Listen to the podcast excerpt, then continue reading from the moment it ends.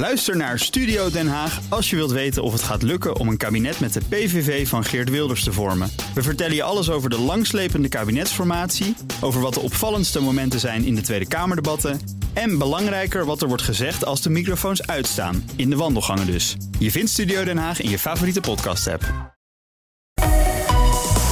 BNR Nieuwsradio.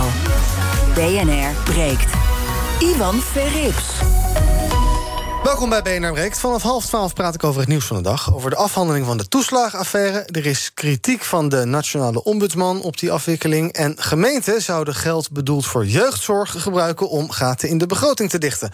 Oeps, dat bespreek ik allemaal met mijn panel. Vandaag met Sharifa Zamouri, beleidsmedewerker bij DENK... en ze weet toevalligerwijs alles van infectieziekten. Best handig in deze tijd. Goedemorgen. Goedemorgen. En een debutant in het panel, Johanne Leeuw, bestuurslid bij de SGP Jongeren. Goedemorgen, welkom. Goedemorgen. Waar uh, verdiep jij in in het bestuur van de SGP Jongeren? Ik ben politiek bestuurslid. Dus dat betekent dat je eigenlijk alles wat met politiek te maken hebt... waar we als SGP-jongeren een mening over hebben, daar, uh, daar ga ik over. Dat zijn best veel onderwerpen, denk ik. Dat is bijna alles. Negen bestuursleden, geloof ik, hè? Ja, klopt. Ja. Volle bak. Nou, mooi. Uh, fijn dat je er bent. Uh, we gaan in de komende tijd vast een beetje kennis met je maken... en uh, wie je bent, wat je doet enzovoorts. Maar ik wil zo meteen eerst jouw mening weten over ons breekijzer. BNR breekt.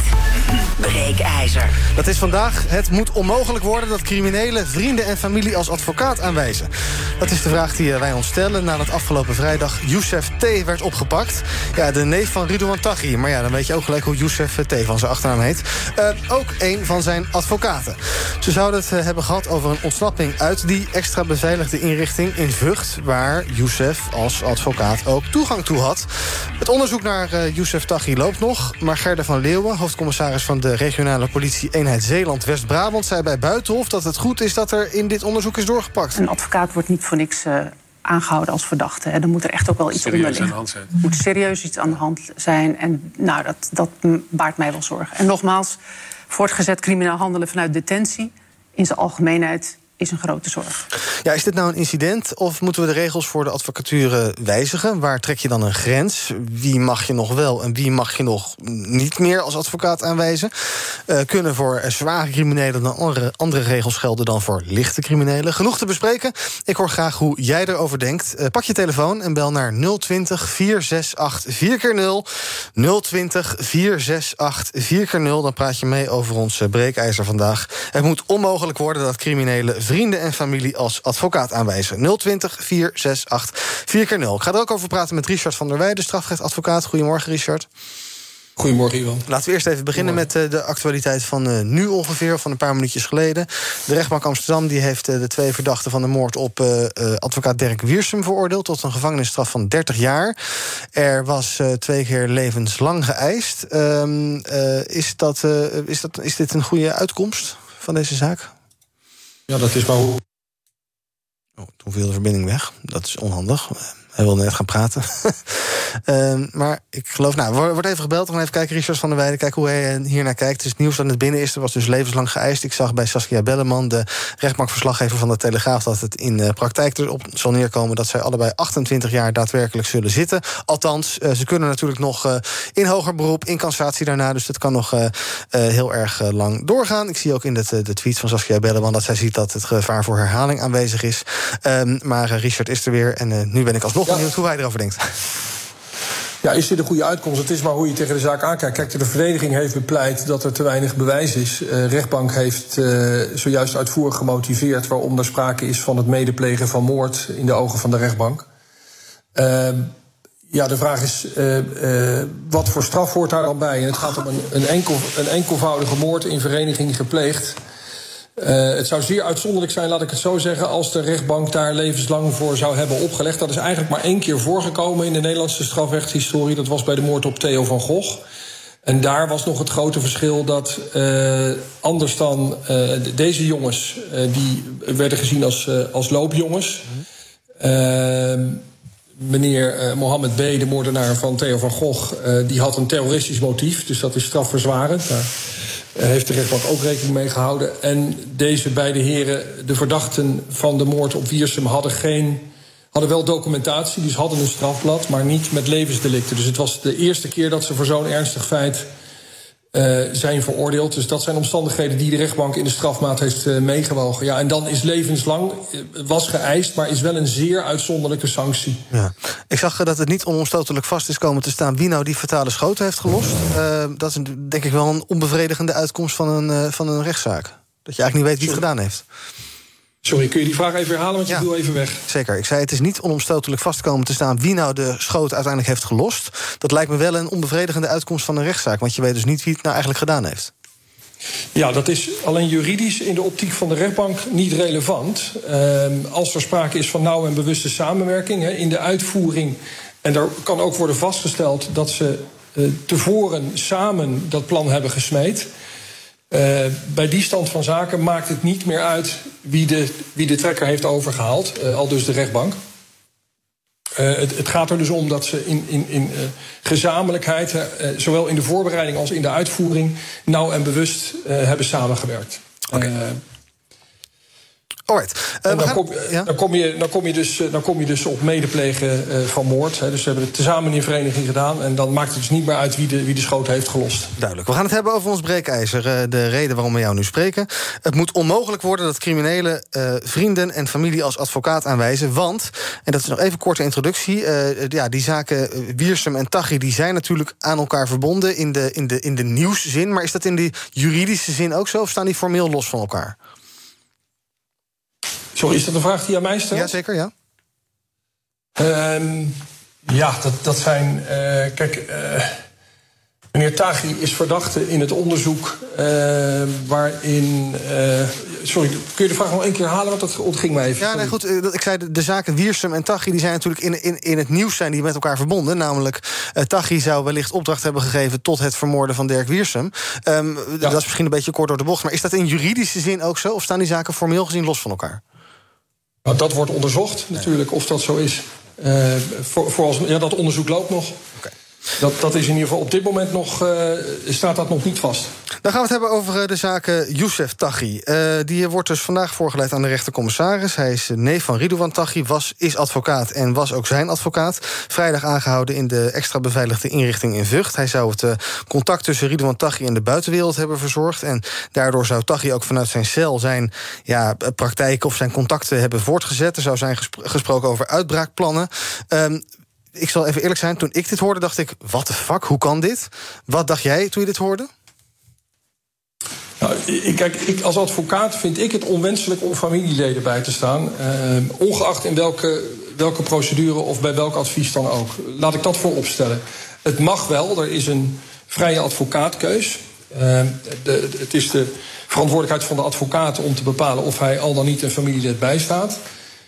Maar ik dacht wel, ja, in zo'n zaak waar uh, meneer uh, Ridouan T. al wordt bijgestaan door uh, drie advocaten uit mijn hoofd, waaronder Ines Wesky, toch niet de minste, ehm, is de vraag: wat is dan de, de toegevoegde waarde van een vierde advocaat? Dat is één, die dan ook nog familielid is. Die zich kennelijk heeft gepresenteerd als media-advocaat, terwijl die strafrechtadvocaat is. -hmm. Hij is een paar jaar bezig. Ja, uh, laat ik het zo zeggen, uh, de schoonheidsprijs verdient het allemaal niet. Nee. Uh, maar ook, ook voor, voor die neef geldt natuurlijk, voor, voor Youssef T... dat we moeten afwachten wat er uit het onderzoek naar voren komt. Hè. Die is ook verdachte. Dus voor hem geldt ook de, voor hem geldt ook de onschuldpresumptie. Dus we kunnen zeggen, ja, we kunnen voetstoos aannemen uh, afgaan op de informatie van het OM. Maar ja, daar moet natuurlijk wel een rechter nog naar kijken... of het voldoende is om hem langer in voorarrest te houden... of er voldoende ernstige bezwaren zijn. Ja, nee, zeker. Onschuldig tot het tegendeel bewezen is. Um, maar, maar, als je dit soort zaken hoort, uh, zou je dan denken... ons breekijzer dus, ja, het moet onmogelijk worden... dat uh, criminelen en dan dus zware criminelen... dat die vrienden en familie als advocaat aanwijzen. Zou het goed zijn om daar meer in te reguleren wat jou betreft? Nou, dat zijn twee verschillende dingen. Kijk, verbieden vind ik nooit goed. Mm -hmm. Ik vind, kijk, de meeste advocaten kunnen daar een juiste afweging in maken of ze een familielid bijstaan. En ik denk ook dat de meeste advocaten daar zeer terughoudend, daar zeer behoedzaam in zullen zijn. Omdat het niet handig is, omdat je in een afhankelijkheidsrelatie kunt zitten of zit. Uh, en dus niet meer vrijelijk je werk kunt doen als advocaat voor dat familielid. Dus als er gedoe ontstaat. Uh, dan kun je in een, in een onaangename, in een, nou ja, een, nare positie komen te verkeren. Potentieel in een onhandige positie. Dus alleen daarom al zeg ik, moet je daar zeer terughoudend mee zijn. Uh, maar het blijft de verantwoordelijkheid van de advocaat zelf om daar een keuze en afweging in te maken. er zijn collega's die het doen. Eh, ik doe het principieel niet, omdat je dus dit gedoe wilt vermijden. Je wilt voorkomen dat je in zo'n, in zo'n spagaat terechtkomt. Moet je niet doen. Duidelijk. Ik ga het aan mijn panel vragen en daarna eh, twee luisteraars aan het woord laten. Osmo en Roy zie ik hangen. Wil je reageren? Ons breekijzer is: het moet onmogelijk worden dat criminelen vrienden en familie als advocaat aanwijzen. Pak je telefoon en bel naar 020 468 4x0. Sherifa, wat vind jij? Dat je familie je advocaat is. ehm, daar ben ik het mee eens. Misschien kunnen we onderzoeken hoe we dat onmogelijk zouden kunnen maken. Niet eh, ook om de advocaat te beschermen tegen eh, disruptie in familierelaties. Of druk, inderdaad. Eh, Of druk. Maar als het gaat om vrienden, ja, dat is heel moeilijk. Je kan heel moeilijk definiëren wie je vriend is en wie niet. Ik heb vrienden als advocaten en als ik problemen heb, dan staan ze er ook voor me. Ja. Dus ik denk van vrienden nee, want het is heel moe- moeilijk te definiëren. Maar eerste graads familie, misschien zelfs tweede graads familie, zou ik wel denken van eh, doe maar niet in verband met eh, druk, machtsuitoefening en disrupties in familiebanden. Ja, het kan natuurlijk ook wel eh, voordelig zijn natuurlijk. Hè? Als jouw broer of oom of neef of tante of vader, weet ik veel, advocaat is. Ja, die kent jou door en door. Die weet misschien waar je mee zit of waar je mee speelt. Dat, dat, ik kan me ook voorstellen dat het ook voordelen kan hebben... als je er geen kwaaie bedoelingen bij hebt. Die zou je dan misschien als adviseur naast je kunnen nemen, maar niet dan als, als je officiële advocaat. Want ik kan het me zomaar voorstellen dat als je een supercrimineel bent als Ridwan, ehm, ja, dat je eventueel, ik weet het niet hoor. Ik weet niet wat, wat de relatie is tussen Ridwan en Youssef. Maar het zou zomaar zo zijn dat het dan eh, druk wordt gezet. En als je bijvoorbeeld je werk niet goed doet, dat de familie daarover zal struikelen. Het is heel moeilijk. Ja. Ik, ik, ik, ben, Ja, ik heb te weinig en kennis om daarover. Wacht, wacht, even, want ik ga het eerst eventjes aan Johan voorleggen. Kom ik zo bij je terug, Richard. Eh, Johan, Eh, ja, Richard zei het net al. We hebben zoiets als eh, de vrije advocatenkeuze. Wat vind jij? Zou je dat moeten kunnen inperken? En zou je zeggen, ja, zware criminelen... die moeten geen broers, neefs, tantes enzovoorts als advocaat kunnen aanwijzen? Ja, ik, ik zat er een beetje hetzelfde in als jij vanochtend toen ik het nieuws las van... wat is deze? Eh, hoe kan het dat dit überhaupt zo mogelijk is? Eh, binnen het bestuur van SGP Jongeren bijvoorbeeld de regel... dat relaties is verboden. Eh, als het gaat om vrienden eh, zijn er echt strenge voorwaarden aan. Eh, je mag bijvoorbeeld maximaal één vriend in je bestuur hebben. Eh, Er wordt ook scherp op toegezien. Dat is in het verleden ook gebeurd. Daar heb je bijvoorbeeld een externe adviescommissie voor bij SGP Jongeren. Dus ik had zoiets van, nou, als ik dat projecteer op die zaak van die advocaten... eh, dan ligt er volgens mij ook wel echt een verantwoordelijkheid... bij de orde van advocaten en dergelijke... om daar gewoon scherp op toe te zien. En dan vraag ik me af van waar is het hier misgegaan? Ja, laten we het ook even hebben over de deken. Want eh, daar refereer je aan. eh, daar is ook wel een en ander gebeurd. Ga ik zo even met Richard bespreken. Eerst een paar bellers. ehm, die al een tijdje hangen. Excuus daarvoor. Wil je ook reageren? Pak je telefoon. Bel naar 020 468 4x0. Osmo, goedemorgen. Hi, goedemorgen met Osmo Asberg. Zeg het maar. Het moet onmogelijk worden dat criminelen vrienden en familie als advocaat aanwijzen. Wat vind jij? Nou, ik ben het daar op zich mee eens. Ik denk dat het vooral ligt bij inderdaad wat net al werd gezegd... de Raad van Advocaten die misschien toezien op meer... of er überhaupt criminelen binnen die familie zijn van advocaten. Eh kijk hoe ze dit doen bijvoorbeeld bij de politie. Bij de politie kom je gewoon niet aan het werk als jouw eh, familie eh, zware criminelen zijn. Misschien is dit ook wel een idee voor de advocatuur. Ja, maar dat is natuurlijk allemaal nog ja, onderdeel van, on- van, van onderzoek. Eh, ja, Tachi is natuurlijk ook onschuldig zolang hij niet Oh, veroordeeld sorry, is. bedoelt de, de beller, Osman, bedoel je dat als je een familielid hebt die crimineel is, dat je dan zelf geen advocaat kan worden? Nee, ik bedoel meer dat er moet, meer moet worden toegezien daarop. Als in, eh, misschien kun je daar meer toezicht op houden als er een hele zware zaak is. Of je dan wel moet willen dat die familie dan zo dicht op een strafproces zit. En vooral als diegene dus diegene ook nog eens verdedigt. Oké, duidelijk, Oké. dank je. Duidelijk, dankjewel. Eh Roy, goedemorgen. Hoi, goedemorgen. Zeg het maar. Eh, nou, ik ben het oneens met de stelling. Kijk, ik zie niet zo direct de belemmering dat eh, als de advocaat familielid is, dat hij niet zijn functie zou kunnen uitoefenen.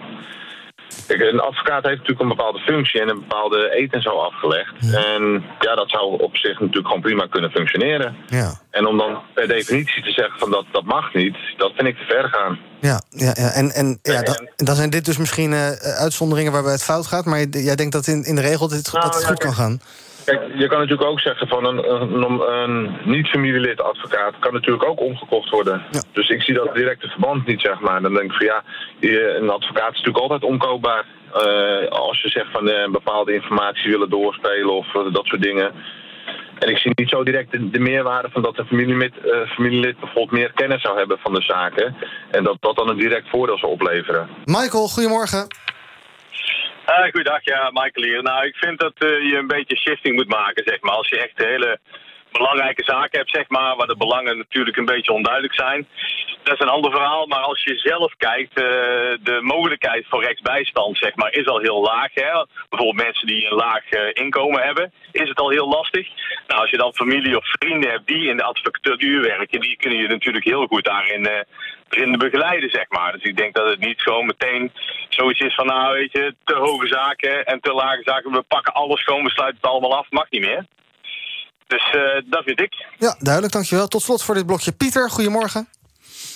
Ja, goedemorgen. Ik spreek met Pieter van der Leer. Zeg maar. Hallo. Ja, ik vraag me in die zin af of dat je het moet willen, uh, een, een, een, advocaat. Hè. Al is het de, de rechtsbijstand, of de, de rechtsstaat hier in Nederland is natuurlijk vooral uh, heel onafhankelijk. En je gaat sowieso bedenkingen krijgen op zo'n moment, op het moment dat je familie of bekenden betrekt. Want in hoeverre hen een advocaat is uh, ook een functie onder ede. Uh, die, die, die, die, moet daarin ook uh, ja, geloofwaardig zijn, maar oh, die, die kan moeilijk gaan liggen of, of, of de rechtsstaat onderuit gaan trekken in de zin van: dan, ik ga niet tegen mijn familielid getuigen. Dat ja. doe je niet. Nee, dus om, om belangen te scheiden, denk jij dat je het inderdaad. de, ja, de vraag is: moet je dat wel willen? Ivan Verrips. En in mijn panel Johan de Leeuw, bestuurslid bij de SGP... Sharifa Zemouri, beleidsmedewerker bij Denk. Je hoort ook Richard van der Weijden, strafrechtadvocaat... en we praten over ons breekijzer. Het moet onmogelijk worden dat criminelen vrienden en familie als advocaat aanwijzen. Wil je reageren, pak je telefoon, dat kan nog vijf minuutjes... dus doe het snel. 020 468 4 keer 0 is ons telefoonnummer. 020 468 4 keer 0 Richard, ik hoorde dat je een paar keer wilde reageren... dus ik ga je nu gewoon even de vrijheid geven. Waar wil je liefst op reageren? Nou ja, ik, nogmaals, zoals eerder gezegd, ja. ik vind dat het de vrijheid en de, de professionaliteit is van de individuele advocaat om daar een afweging in te maken. Ik denk dat de meeste advocaten ook goed in staat zijn om daar een adequate afweging in te maken.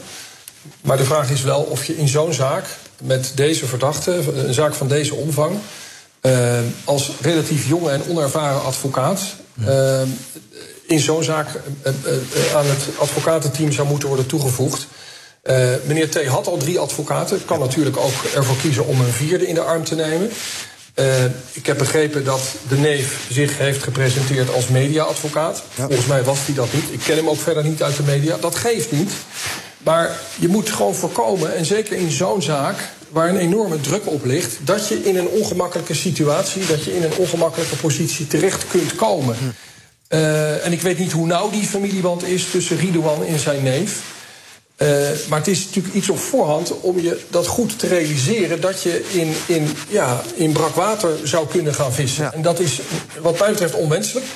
En dat is ook onwenselijk voor de verdediging in de strafzaak. Want hij was dan de mediaadvocaat. Maar dit straalt natuurlijk ook af op de collega's die optreden in de strafzaak. Dat is een hele onhandige situatie die nu is ontstaan. Ja. Um, en nogmaals, we moeten afwachten wat er uitkomt. Hè, want hij is ook nog maar verdachte, zeg ik er maar even bij, ten overvloede. Dus we moeten afwachten of datgene, of die berichtgeving van justitie over wat daar besproken is in die EBI, of dat klopt ja. en of dat ook ondersteund wordt door, door, nou ja, door ernstige bezwaren. Zeker. Sharifa, ik hoor uh, Richard een paar dingen zeggen. Van ja, uh, je, je, zou hier misschien dan onderscheid mo moeten maken tussen zware criminelen of hele zware zaken en uh, ja, iemand die een wikkeltje drop heeft gestolen bij de HEMA. Of en ook ja, een beginnend advocaat of ervaren advocaat. Maar het wordt wel heel ingewikkeld als je daar regels over wil gaan maken, denk ik. Tuurlijk, want waar stel je die grens? Ja. Dan ga je een hele discussie krijgen over die grens. En daarom denk ik ook van dit is niet een discussie aan ons. Ik denk dat je dit bij de geleden moet zetten... bij de orde van advocaten... om te kijken van wat is er ook wettelijk uh, mogelijk... maar ook om dus dan de advocaten... Um, te beschermen in zware zaken. Kijk, als je, um, als je een blikje bier hebt gestolen en je hebt, een, je, hebt, je een neef of een oom of een tante die toevallig advocaat is en die staat je bij, denk ik van kijk, daar krijg, daar krijg je niet echt een conflict of interest die de zaak uh, gaat uh, saboteren. Maar nogmaals, waar je die grens gaat stellen, wat, wanneer spreken we van zwaar, wanneer niet, um, wel of niet ervaren. Ik denk dat dat niet iets is dat we zo even bij deze BNR breekijzer kunnen bespreken. Misschien kan Johan dat even oplossen in een half minuutje. Oeh, dat wordt lastig hoor. Ik sta in die zin wel redelijk hetzelfde in. Uh -huh. van, uh, het is allemaal grijs gebied, uh, zwaar licht, uh, verre familie dichtbij. Ik denk dat daar echt een hele grote verantwoordelijkheid ligt voor die orde van advocaten. Ja. met hun ervaring vanuit het speelveld zelf dat zij gaan zeggen, nou, van hier kan het wel en hier kan het niet. En daar moet ook gewoon speelruimte zijn voor per individuele casus. Maar het lijkt me duidelijk dat het hier gewoon niet gewenst was. We gaan nog even kort luisteren naar Sander Dekker, de demissionair minister verantwoordelijk voor rechtsbescherming. Die uh, snapt de frustratie over ja, dat die neef uh, van Taghi in zijn zaak ook zijn advocaat mocht zijn. Je moet wel concrete aanwijzingen hebben. Het gaat hier om ook een aantal basisprincipes in onze rechtsstaat: dat iedereen recht heeft op een advocaat dat in de communicatie tussen advocaat en cliënt de overheid niet meekijkt. En dat er sprake moet zijn van een concrete verdenking om daarin te kunnen grijpen. Ja, en toch zegt Dekker, ik wil wel kijken naar de regels hieromtrent. Ik hoorde net, ik geloof uh, jou zeggen, de, de, de, de deken, de orde van advocaten... Uh, die hebben ook hier wel een rol in gespeeld, geloof ik, hè, Richard? Die hebben gesproken met die uh, Youssef en die hebben gezegd... ja, nou moet je dit nou wel doen. Welke rol zou er voor hun weggelegd kunnen zijn?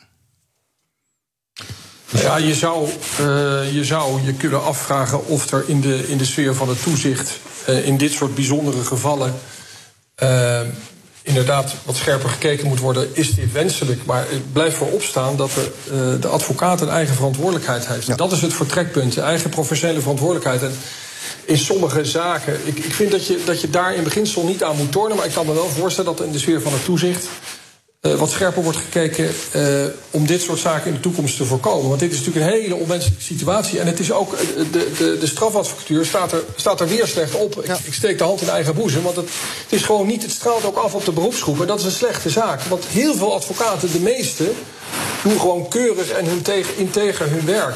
Uh, en en uh, ja, dit is, dit is sowieso ook voor de naam van de advocatuur is dit niet goed. Nee, en dit komt weer in het nieuws. Uh, tot slot van deze dit half uur ga ik twee bellers aan het woord laten. Gert Jochems, goedemorgen. Goedemorgen. Zeg het maar. Ik vind de, ik vind de stelling nogal een contradictio. Want uh, iemand is pas crimineel als hij veroordeeld wordt. En tot die tijd is hij geen crimineel. Dus heeft hij recht, gewoon, uh, recht op, een vrije, uh, op een advocaat en een vrije advocaatkeuze. Ja. En ook in, ook in jullie uitzending noemen jullie Taghi al crimineel, crimineel -hmm. maar hij is nog niet veroordeeld. Nee. En dat draagt dus als, als jullie uitzending ook niet bij aan een goede rechtsgang nee, en voor jij, hem. En jij zegt dus ook, uh, hij moet gewoon zijn uh, broer of neef kunnen benoemen als hij dat zou willen. Tot slot, Gregory, goedemorgen. Goedemorgen. Zeg het maar. Mijn vraag, ik heb twee opmerkingen, maar ik ben met die stelling niet eens. Ja. Waarom wordt, waarom wordt gezocht aan de kant van de wet en niet aan de kant van de orde van advocaten? Die hebben ze allemaal in huis. Maar omkoping, die heeft geen grens. Ja. Of het nou een vriend is, of een familielid, of weet je dan ook. En mijn tweede opmerking is, als we over familie praten. Waar, waar stopt een familie dan? Want die, die Marokkaanse en Turkse en Afrikaanse community hebben een hele, grote familie. Dus waar stopt dat dan? Ja, hoeveel gaat ga je door? Duidelijk, dankjewel, Gregory bellen. En uh, inderdaad, wat uh, zei, uh, dat is goed om te benadrukken. Natuurlijk, zolang ze niet veroordeeld zijn, zijn ze in principe onschuldig. Alleen dat praten wat ingewikkeld als je dat steeds helemaal formeel netjes moet uitspelen. Dus vandaar dat we het even kort weg doen. Maar je hebt gelijk, onschuldig zolang het tegendeel bewezen is. Dank, Richard van der Weijden, strafrechtadvocaat. Zometeen praat ik verder met mijn panelleden over die bedreigde wetenschappers beter willen gaan beschermen. En Extinction Rebellion gaat weer eens wegen blokkeren in Den Haag. Of dat nou goed is of juist heel vermoeiend, bespreken we zo meteen in het tweede deel van BNR Breek. Tot zo. Ook Thomas van Zeil vind je in de BNR-app. Je kunt live naar mij luisteren in Zaken doen. De BNR-app met breaking news, het laatste zakelijke nieuws... en je vindt er alle BNR-podcasts, bijvoorbeeld Het Nieuwe Geld. Download nu de gratis BNR-app en blijf scherp. BNR Nieuwsradio. BNR breekt. Ivan Verrips. Welkom terug. Vandaag in mijn panel Sharifa Zamouri, beleidsmedewerker bij DENK... en infectieziektekenner en Johan de Leeuw, bestuurslid bij de SGP Jongeren. We gaan het nieuws van de dag bespreken en we beginnen met de nationale ombudsman... Reinier van Zutphen, die heeft kritiek op het afhandelen van de toeslagenaffaire. Hij schrijft in een rapport, dat heet klacht gegrond, maar geen oplossing. Daar schrijft hij: Het systeem dat de ellende heeft veroorzaakt, moet nu de oplossing zijn. Dat kan niet, dat werkt niet en dus moet het volgens hem op de schop. Mijn idee is dat je de mensen snel en, en, en adequaat moet vragen. Wat heb je nodig? Ik noem een paar voorbeelden. Uh, jonge mensen, kinderen van, van, van, van toeslagslachtoffers, die willen graag een opleiding. Zorg dat ze op de school komen. Ze willen graag een woning voor zichzelf. Zorg voor die woning. Ze willen kansen om een eigen onderneming te starten. Zorg dat die jonge mensen aan de slag gaan. Ja, en hij voegde daaraan toe dat uh, door kinderen een toekomstperspectief te bieden, je die ouders ook al gelijk een heleboel zorgen ontneemt. Uh, klinkt allemaal heel ambitieus, Johan. Ehm, maar is het ook haalbaar? Want het gaat om tienduizenden mensen. Eh, ja, ik eh, weet niet of mevrouw Van Huffelen ook tienduizend ambtenaren heeft... om daar een soort van één-op-één eh, begeleiding op te geven... en dit heel erg maatwerk te gaan bieden hierin. Ik weet ook niet of dat als je 10.000 ambtenaren erop zou zetten... of dat het dan heel veel beter, beter wordt. Misschien wordt het dan nog erger. Ehm, Nee, maar ja, wat je hoort, het is gewoon... elke situatie is weer anders. Uh, je moet de echte fraudeurs er nog tussen uitfilteren. Noem het allemaal maar op. Uh, het is gewoon een drama, ellende zonder einde. Ja, um, maar zo'n rapport van de ombudsman, heeft dat dan enige zin? Of is dit de zoveelste club die zegt van het gaat niet goed... en blijft het gewoon niet goed gaan? Want ja, het, is, het is wel gewoon belangrijk, natuurlijk. Uh, anders verdwijnt het zo weer van de politieke agenda... en blijven die ouders in de ellende zitten. Dus ik zou zeker niet zeggen van dat het voor niets is. Nee. Maar het is wel dat je denkt van jongens... Kom op, man. Ja, ik geloof, maar ik zeg het even uit mijn hoofd: 46.000 uh, betrokkenen nu als het gaat om de uh, -hmm. slachtoffers van die toeslagenaffaire. Hoe ga je zo'n hele grote groep mensen hulp bieden op een persoonlijke manier, Sherifa? Begin als, als eerste door ze gewoon die 30.000 euro te geven. Zoals het zoals het in de Kamer was afgesproken en het kabinet had toegezegd van wij gaan mensen hun geld geven, doe dat. Begin eerst daarmee. Haal mensen weg van BKR-registraties. Haal die label, sticker van fraudeur bij ze weg. Want heel veel mensen die kunnen nog steeds helemaal niks doen, omdat ze dus gelabeld zijn als fraudeur of whatever. Mm. Begin eerst daarmee. Haal alle schulden weg die deze mensen hebben opgebouwd door de fouten vanuit de staat. En dan kijken we daarna hoe we ze maatwerk uh, gaan bieden. En dus dan gaan compenseren voor al het verlies dat ze hebben geleden. Mensen zijn hun kinderen kwijt, mensen zijn hun leven kwijt, mensen zijn hun relaties kwijt. Ik, ik, ik zou de, het enige wat ik mij afvraag is: hebben ze wel het programma alleen tegen de staat gekeken? Ja. Voordat ze gaan beginnen. Ja, maar het is ingewikkeld. Het is niet ingewikkeld. Boek gewoon dat, die 30.000 euro over naar iedereen. En als je dan bang bent dat er wat mensen zijn die onterecht geld gaan krijgen, dan neem je dat maar voor lief. Ja. Want we gaan niet een hele groep mensen nog meer treiteren en pesten, omdat we die e- één of twee of een handje vol aan de echte fraudeurs dan laten gaan. Ja. Wat is jouw indruk van hoe staatssecretaris Van Huffelen hiermee bezig is? Ik heb geen indruk. Maar je ziet er toch op, op tv. Ja, maar mijn, mijn, indruk, mijn indruk is negatief, dus dat hou ik ja. er liever voor mezelf. Ja, okay, maar goed, de negatief dus. Ja. Uh, uh, ja, Johan, het systeem op de schop, het is, het is natuurlijk bijna niet te doen. Um, maar inderdaad, Shagifa zegt, ja, zorg er eerst eens voor dat zij al die basiszorgen niet meer hebben. En uh, dat gaat dan natuurlijk vele miljarden kosten. En dat er dan een paar honderdduizend euro of een paar miljoen, nou ja, misschien uiteindelijk onterecht blijkt te zijn. Of dat is dan maar zo. Ben je het maar eens? Deels. Uh, kijk, zeg maar, die registratie dat die weggaat, uh, dat ze niet meer als fraudeur bestempeld worden. En die eerst die 30k die gewoon beloofd is, die toegezegd is vanuit de Kamer. Uh, dat is gewoon belangrijk. Dan kunnen die mensen in ieder geval weer verder. daarna moet je natuurlijk wel opletten dat je als overheid weer niet de andere kant doorslaat. dus daarna is dat maatwerk geboden. Maar als je zegt van joh, nu maatwerk, bla bla bla. En daarom laten we die mensen maar stikken. Um, ja, dan ga je eigenlijk nog steeds gewoon verder in die toeslagenaffaire. En dan los je helemaal niets op. Nee. Maar ik deel wel de conclusie van Sharifa van... Ja, staatssecretaris Van Huffelen, heb jij er gehoord het afgelopen jaar? Ik heb gewoon niet echt het idee ze dat ze de leiding pakt. Ze publiceert een rapport en dan een kwartier later is ze beschikbaar voor vragen... en dan is ze weer weg. Ja, nou, wauw, dan, uh, dan helpen die mensen echt verder. Ik wil geen rapport meer zien. Geef gewoon die mensen hun geld. Klaar. Ja. Want dit, dit duurt te lang. Dit, dit kost te veel geld. Uiteindelijk gaan, zijn we straks meer geld kwijt aan rapporten, rapporten en aan onderzoeken ja. en aan ambtenaren en whatever.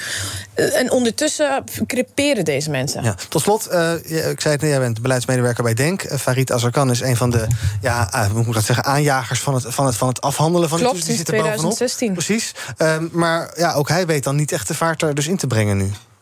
ja, wat kan hij nog doen? Wat kan de Kamer doen? Behalve vragen stellen. Of, ja, jij bent een beetje moedeloos, hè? Ja, ja, Het, het, is, het is vermoeiend. Soms, soms als ik daar ook in de Kamer ben of ik luister naar die debatten... en dan zie ik hoe de oppositie zich daarvoor inzet... of, uh, of hoe Farid Azarkan uh, aan het werk gaat... maar ook Pieter Omtzigt en Renske Leijten. En, dan denk, en het lijkt er gewoon op als er gewoon een doof oor is. Iedereen die praat, journalisten die, die praten... de toeslagenaffaire, ouders die praten. Alleen tegen de staat is een wake-up call... wat gewoon voor mij verplicht eh, voor moet zijn om dus te bekijken. En er gebeurt gewoon niets. Het, het roest vast vanuit het kabinet. Ja, maar het kabinet weet, of de, de Kamer weet er ook niet een soort breekijzer tussen te zetten om het dan los te wrikken. Maar het kabinet is hierop gevallen. En wat krijgen we ervoor terug? Ja, dat is de vraag. 2.0, ze gaan weer gewoon door. Ja, jij zegt dus eh, geld overmaken als een dolle. En, eh, per direct geld overmaken en haal die vrouw de eh, sticker bij ze weg. Ander nieuws van vandaag is dat de VSNU, de koepel van uni- universiteiten, komt met extra hulp voor bedreigde wetenschappers. Universiteiten willen meer doen voor eh, wetenschappers die te maken krijgen met bedreiging, intimidatie en haatreacties. Er komt een eh, zero tolerance beleid bij bedreiging fysiek of seksueel geweld. Dat gebeurt allemaal. Wordt er in overleg met die wetenschapper aangifte gedaan. En ook gaan universiteiten weerbaarheidstrainingen organiseren.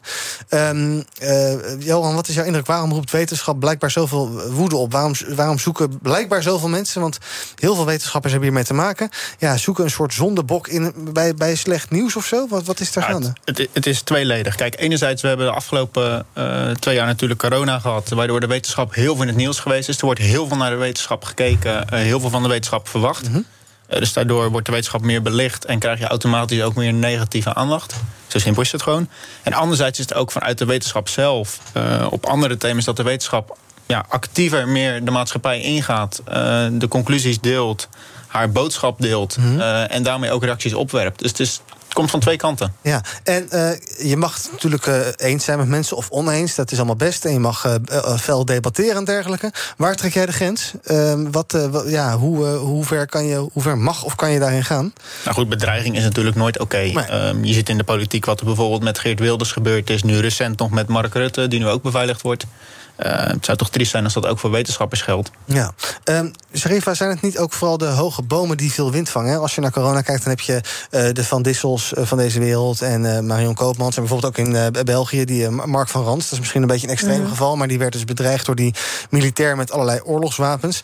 Eh, bij één Vandaag vertelde hij wat dat nou met hem deed. Luister even mee. Dan krijg je een telefoontje van, in dit geval de burgemeester, die zei van contacteer de politie, want er is een, eh, een ernstige dreiging. En dan, eh, dan plukken ze je van het werk en eh, dan zit je een uurtje later in een safehouse. Vrouw en kind die, eh, die zijn dan ook naar dat safehouse gebracht. Ehm, dat is heel vervelend, want een 12-jarige die hoort buiten te spelen, dat eh, niet in een safehouse te zitten. Nee. Gaat deze aanpak nou hierbij helpen, denk jij? Is, moet je hier inderdaad zero tolerance duidelijker op zijn? Sowieso, direct zero- zo- doen? sowieso direct aangifte doen. Ehm, kijk, je hebt het ook natuurlijk met wetenschappers eh, die niet te veel wind vangen of, of, of aandacht krijgen in de media. Maar degene die wel heel veel in de media zijn, dan hebben we dus dan de, de heer Van Ransten in België. Eh, ik heb zijn casus gevolgd. En dat is absoluut afschuwelijk dat dat gebeurt. Dus ik denk wel van het is niet alleen maar vanuit de universiteiten, maar ik denk ook van dat, dat het ook iets moet zijn vanuit de staat. Zeg, denk bijvoorbeeld aan de AIVD of zo. Om, ehm, om mensen, wetenschappers die dus veel aandacht krijgen, veel in de media zijn. Om daar toch wat beter op te monitoren en hun veiligheid te, te, te waarborgen. Ja, en dus niet eh, denken van nou, dit valt nog wel mee... en eh, we zitten nog maar even Nee, uit, maar het gelijk... valt, nee, het valt Heb niet je er mee. zelf mee te maken? Ehm, ik heb. Eh, ja, ik krijg wel eens eh, stomme berichten van mensen. Ja.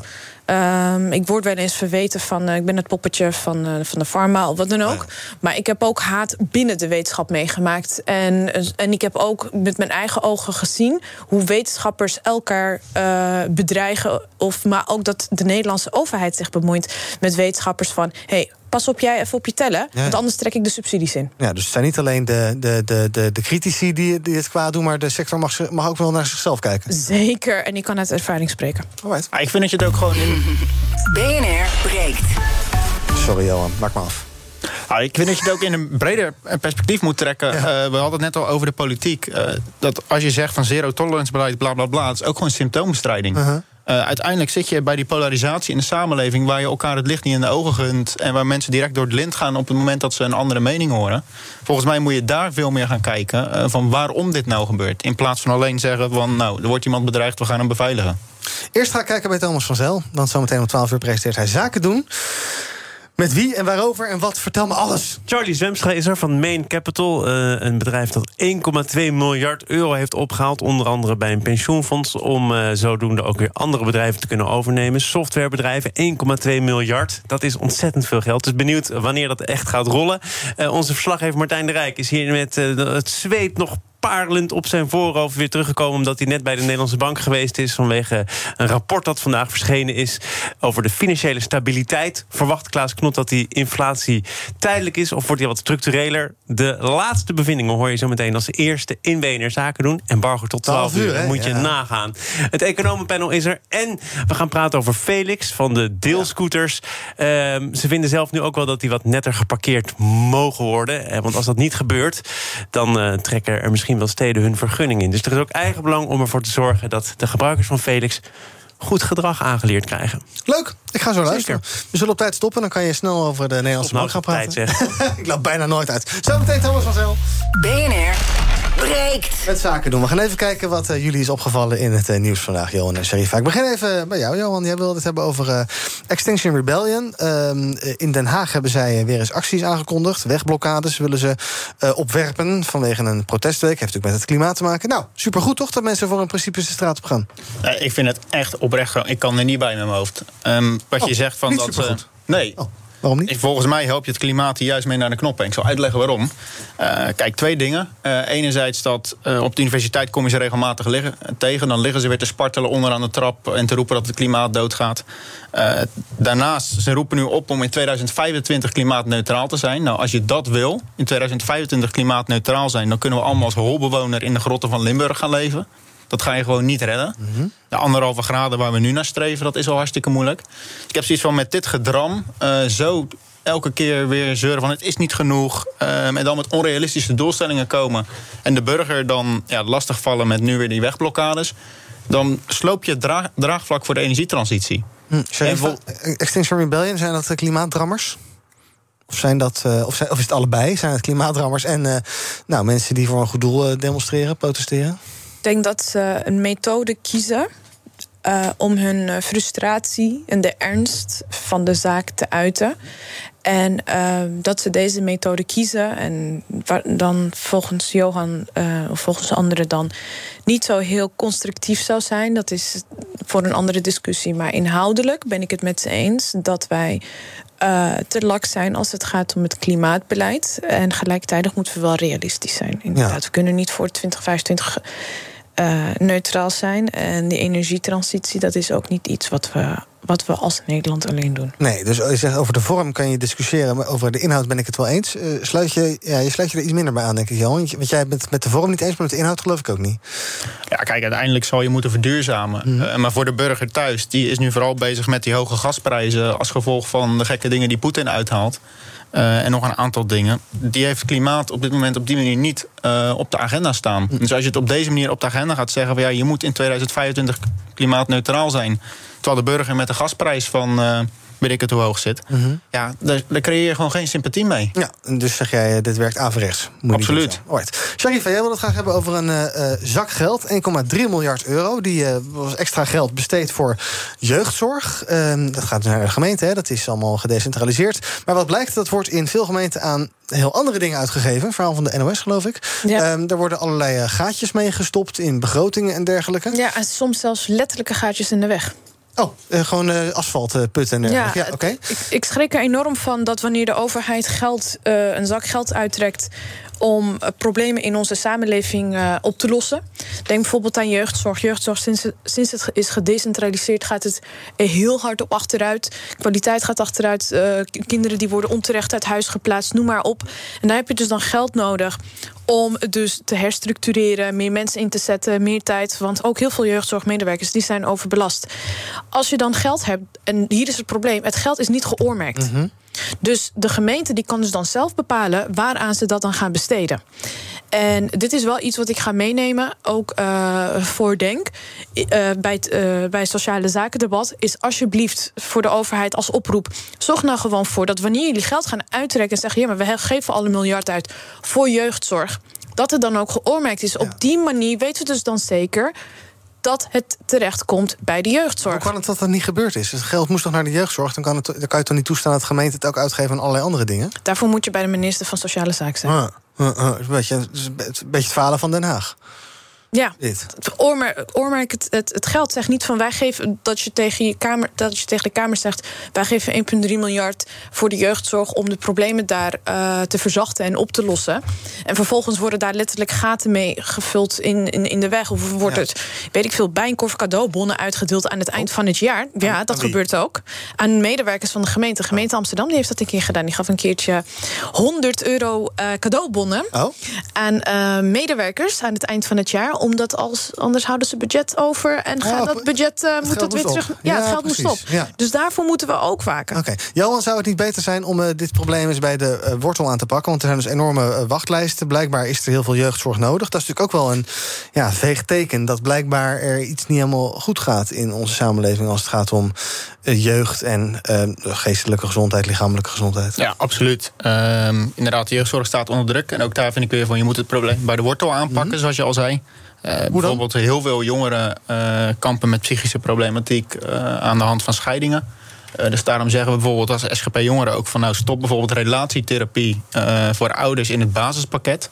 Eh, als je daarmee scheidingen kan voorkomen en daarmee heel veel traumatisch leed bij jongeren kan voorkomen, eh, scheelt dat ook weer op de wachtlijsten voor de jeugdzorg. Eh, heb je enig hoop dat eh, Rutte 4, lees Rutte 3.1, dit gaat aanpakken, Sharifa? Nee. Duidelijk. We gaan kijken wat er trending is op de socials. Ik wist eigenlijk al wat je ging zeggen. Makker. trending onder andere. Hashtag Coming Out Day is het trending. Eh, moet iemand nog uit de kast komen voor iets of iemand? Iets, iemand hier iets te, op te biechten?